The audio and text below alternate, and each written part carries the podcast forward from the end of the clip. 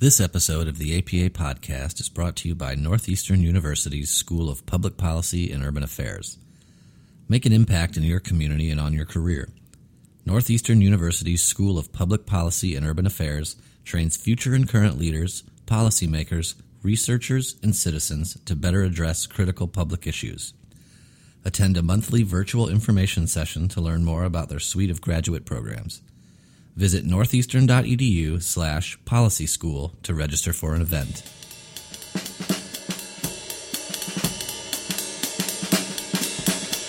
In late February, the Federal Communications Commission voted 3 to 2 to allow some towns and cities the ability to create or expand their broadband infrastructure.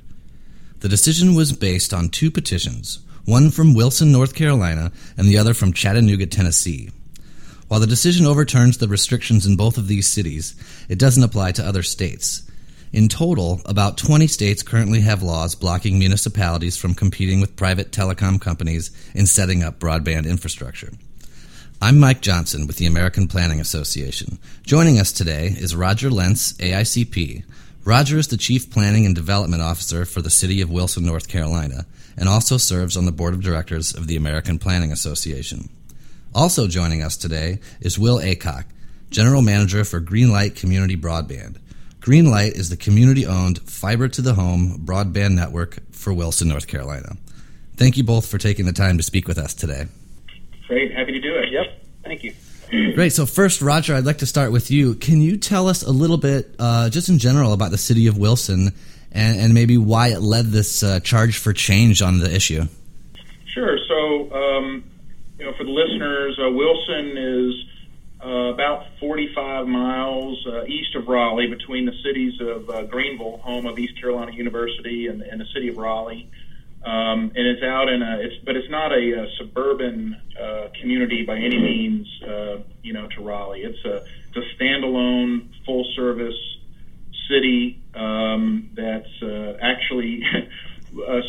would be surprising to some is for a city of uh, 50,000 people has more people that in commute for work uh, than out commute for work. So, um, you know, it's a full service city. Uh, it's got a lot of uh, industrial uh, employers and, and is actually the back office area for the seventh largest bank in America, BB&T. So, have a lot of employment here, and um, that's a change from from when Wilson started as an agricultural community. Uh, you know, this this is an agricultural area surrounding us. Uh, tobacco uh, is still important in this area, but you know, Wilson was once known as the world's largest uh, tobacco market. So we're in the middle of agricultural country here in eastern North Carolina, um, and and and with that comes challenges of, of, of poverty and, and other things that go along, uh, you know, with that. So we're, while we're we're not quite urban to the census definition, we have urban issues.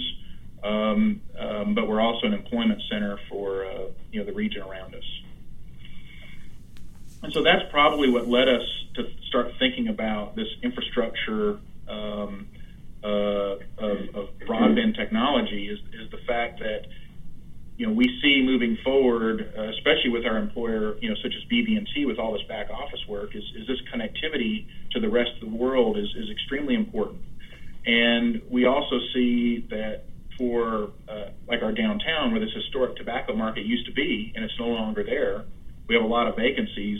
So how do we attract young entrepreneurial people that would be interested in living um, in a traditional uh, downtown um, and yet be able to make a living? And so this this broadband uh, technology gigabit network is something that can help us with uh, the economic development and revitalization um, of our community and serve existing employers as well as attracting future employers. We have a, a great life sciences uh, sector in, in, pharmaceutical manufacturing, um, automotive manufacturing with uh, Bridgestone Americas here with a large uh, manufacturing plant. So uh, this technology was one to preserve what we have and hopefully expand um, and be able to attract others because um, it's really a kind of a check the box thing now in economic development. Do you have broadband or not? Great. Now, so so Will, I'd like to turn to you. For the sake of those uh, listening who may not know exactly what kind of a service a municipal broadband system provides, can you give us, uh, you know, like a quick overview of what that entails? Sure. Well, I guess to, to start with sort of a technical answer, it's a uh, fiber to the home system, which means we run fiber optic cable uh, past every location, every address in the city, and it allows us to provide a symmetrical gigabit service, uh, which is much faster than what is typically available across the United States. And very important there is the symmetrical nature of the service, meaning that the upload is equivalent to the download. Um, and that is important because in today's world, so many people are involved in creative endeavors where they need to, to share content that they're creating. And so, you know, a true next generation broadband network has that symmetrical characteristic. Um, for a uh, an analogy, you can think Google Fiber brought to you by your city. Um, but it's more than that. Uh, municipal broadband networks also support the, the inner workings of a community. Uh, it supports police and fire from the perspective of doing things like providing surveillance cameras, uh, providing mobile emergency command trailers where they can move uh, assets out in the field and connect directly into the gigabit backbone. Uh, it's supporting smart grid, allowing us to more efficiently and effectively manage our electric, water, and natural gas systems. So really, you know, it, it's many things, but serving the residential customer, serving our small businesses, major employers, school system, and then supporting the, the workings of the overall community. Great. So I want to move back to the recent FCC decision um, with Wilson being really, you know, the focal point uh, community in, in the decision, along with Chattanooga. How have, and either one of you can can take this question. How have the local residents and businesses responded since the FCC decision? Well, I'll give one specific example of a response, which is a local small business, and they provide uh, value-added services that work particularly well across the municipal network like ours. So, disaster recovery, cloud solutions, hosted services. And their response has been, how quickly can you expand into the surrounding uh, communities? Because in many of the communities around Wilson, the current network infrastructure is not sufficient to allow them to sell the services that they provide. and so the response has been extremely favorable from them. Um, you know, our biggest challenge being, you know, keeping up with the demand of where people want us to expand the service. And, and today, you know, we had a breakfast meeting with our council today, and our, our city manager, uh, Grant Goings, um, shared that, I mean, he's been getting emails um, from across the country, CEOs of companies and mayors of other cities in the country, uh, you know, congratulating us on the decision, and, and, hopefully, and while that decision, like you said, was just for Chattanooga and Wilson at this point, um, I think the hope of others is that this is going to begin to open the doors uh, for them as well. Um, I know here, uh, APA, we had a national public opinion poll uh, last year, and it found that, that broadband connectivity was a significant factor for people, especially millennials, uh, in their decision of where they, they want to live and start businesses. Are you seeing this same sort of connection there in Wilson? Uh, we absolutely are. Uh, one specific example is the company uh, Exodus FX. Uh, they do visual effects for major Hollywood productions uh, such as Black Swan, Captain America, uh, some HBO shows. And they started their business out in Los Angeles and wanted to move back to the East Coast. Um, and they looked around trying to find, you know, the optimal location to site their business, and ultimately decided to come to Wilson specifically and explicitly because of the broadband infrastructure. So, you know, they wanted the lower cost of living, they wanted the quality of life uh, that a community like Wilson has to offer, but they wouldn't have come here and they couldn't have come here if it were not for the, the network infrastructure to support their their commercial endeavors. You know, we, we see that here even with, with, with locals. Um, you know, we often ask, uh, you know, for example, our graduating high school students, they always interview the, the top high school students. They're going off to college and, you know, are you going to come back? And in years past, that answer was almost universally, I don't know. You know, I, I don't think I'm going to come back. I think I'll probably move to a city like Raleigh or whatever if they got the, uh, the sorts of things that I want. Um, and, and I'm actually seeing that tide change when we start asking that question where um, people are saying, well, you know, gosh, I, I, I have all this, this connectivity, and I'm starting to see improvements in the downtown, and I'm starting to see um, improvements in the park systems, for example, that we're doing. And so you, you are starting to see uh, maybe some tide turning, and, and it's I think broadband certainly enables that. But I think we've always looked at this community as, as it's not broadband alone; it's a package of things um, that we can provide. Uh, like a more lively downtown or revitalized historic districts, and, and all those things are working together to make our community uh, more attractive. Great. So um, to kind of to step back uh, a little bit more and looking at this as a, as a planning issue, um, Roger, I guess I'll ask you. Uh, how significant of a planning issue is uh, broadband infrastructure, and do you think planners are, are paying enough attention currently? Um, you know, I, I, I think that I think there's some that understand it. The question is, how can we lead on the on the topic? And, you know, and I'll have to admit, you know, I came to Wilson in 2007, and they had already been talking about this broadband uh, system. Um, it, it, it was not on my radar back in, in, in 2007 as a significant issue until I, I came to this community, and, and and I'd been in a metropolitan area in Charlotte where you know the feeling was the private marketplace uh, would kind of take care of this, um, and, and probably in Charlotte that's true, but in in rural areas um, that's certainly not the truth. And in fact, uh, you know, here we the, the community had tried to partner first with a private company, and, and it didn't work out.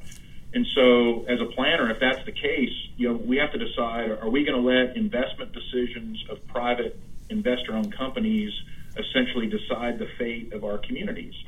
And I think the answer to that has to be no. We have to, you know, communities have to decide, um, you know, and there's certainly risk involved in building a system like this, but they have to decide if it's essential um, just as electricity or water and sewer were um, back when, when cities began building in those systems. And in Wilson, we've decided the answer to that question is yes. Um, that that this is a, a, a critical piece of infrastructure, and the only way that we could have gotten it to every house in this in this city would be if we built it. Um, and you can look to Raleigh, for example. Um, there's a couple, there's some suburban communities in the Raleigh market where Google Fiber just announced they're going, and they're not going to serve every community in that metropolitan area. And these are well-to-do uh, suburban communities that are being left out of that investment decision. And, and so you're going to end up with some haves and have-nots. And so I think planners have to pay attention to that. Um, so even if you're in a metropolitan area, this is an important issue, and, and should be looking at, you know, what ways can the city either deploy this um, for internal services or deploy this in a way that can help their, their citizens. Because from an economic development standpoint, our, our local economic development uh, council will tell you that when they respond to these questionnaires from companies, um, one of the questions on that is, do you provide robust broadband connectivity? And if the answer to that question is no, then the company moves on to the next the next community. So it's truly, as I said in the intro, it's becoming a sort of a check the box requirement just as, as water and sewer have been for industries uh, of, the, of you know earlier times. So I, I, do think planners do need to pay attention to this and, and should be starting those conversations in their community. Um, it, it, it, probably should be a topic in, in, people's comprehensive plans about you know how are we going to address these issues of uh, connectivity, and it's really addressing uh, the FCC has put out the challenge. They want to have gigabit communities all across this country, and, and planners can certainly lead the conversation on uh, getting communities interested in making that investment. Absolutely. And so, um, getting back to sort of your experience there, and now with, you know, it, has been an official decision. I, I, noticed on the city's press uh, statement that was released following the FCC decision um, that Wilson will now be able to, quote, share its experience, knowledge, and expertise with other communities to help foster the growth of critical economic infrastructure for their businesses and residents, end quote. So obviously, you mentioned earlier you're getting calls from mayors and other people who are interested, and you guys are sort of at the forefront of this, uh, you know, being the participants or the petitioners uh, in, in this case. So if you're starting to get the calls now, and I imagine that that will continue, um, what kind of advice would you offer? So, you know, the first thing is let me say that this was never about being first for our community. It was about not being left behind. And we are absolutely seeing a great deal of interest uh, from many communities, both across the state and really nationally, on this topic. And uh, I think everyone is realizing that the specific model that they may deploy may vary from ours, but every community has a vested interest in making sure that they're not on the wrong side of the digital divide. And so, with that, yes, I think there's going to be a lot more interest um, across the board. And our advice would be, you know, not to go it alone. Uh, Wilson is not unique. There are many communities across this nation that have already gotten involved in this issue. Uh, there are a lot of people who have gained valuable experience and have expertise to share. And so, you know, the first piece of advice is is to reach out to learn from those who have gone before and be willing to talk to all parties. Um, certainly, the environment has changed over the last several years, and I think there's a lot of different models that communities can employ to potentially bring this infrastructure to their citizens, and that they should evaluate all of those options. All right. Well, thanks. Uh, where can people go if they want to learn more about both uh, the city of Wilson and uh, the Greenlight Broadband Network? So, um, yeah, our the, of course the city's uh, website is um, uh, wilsonnc.org, and that'll take you to the city of Wilson's uh, there, and people can check us out. Um, and of course, our contact information would also be um, on there, and, and, and, there's also a specific uh, web address uh, for for Greenlight, um, which uh, Will, I think you've got that. Yeah, it's greenlightnc.com. Great. Well, Roger and Will, I really want to thank you both again for chatting with us today.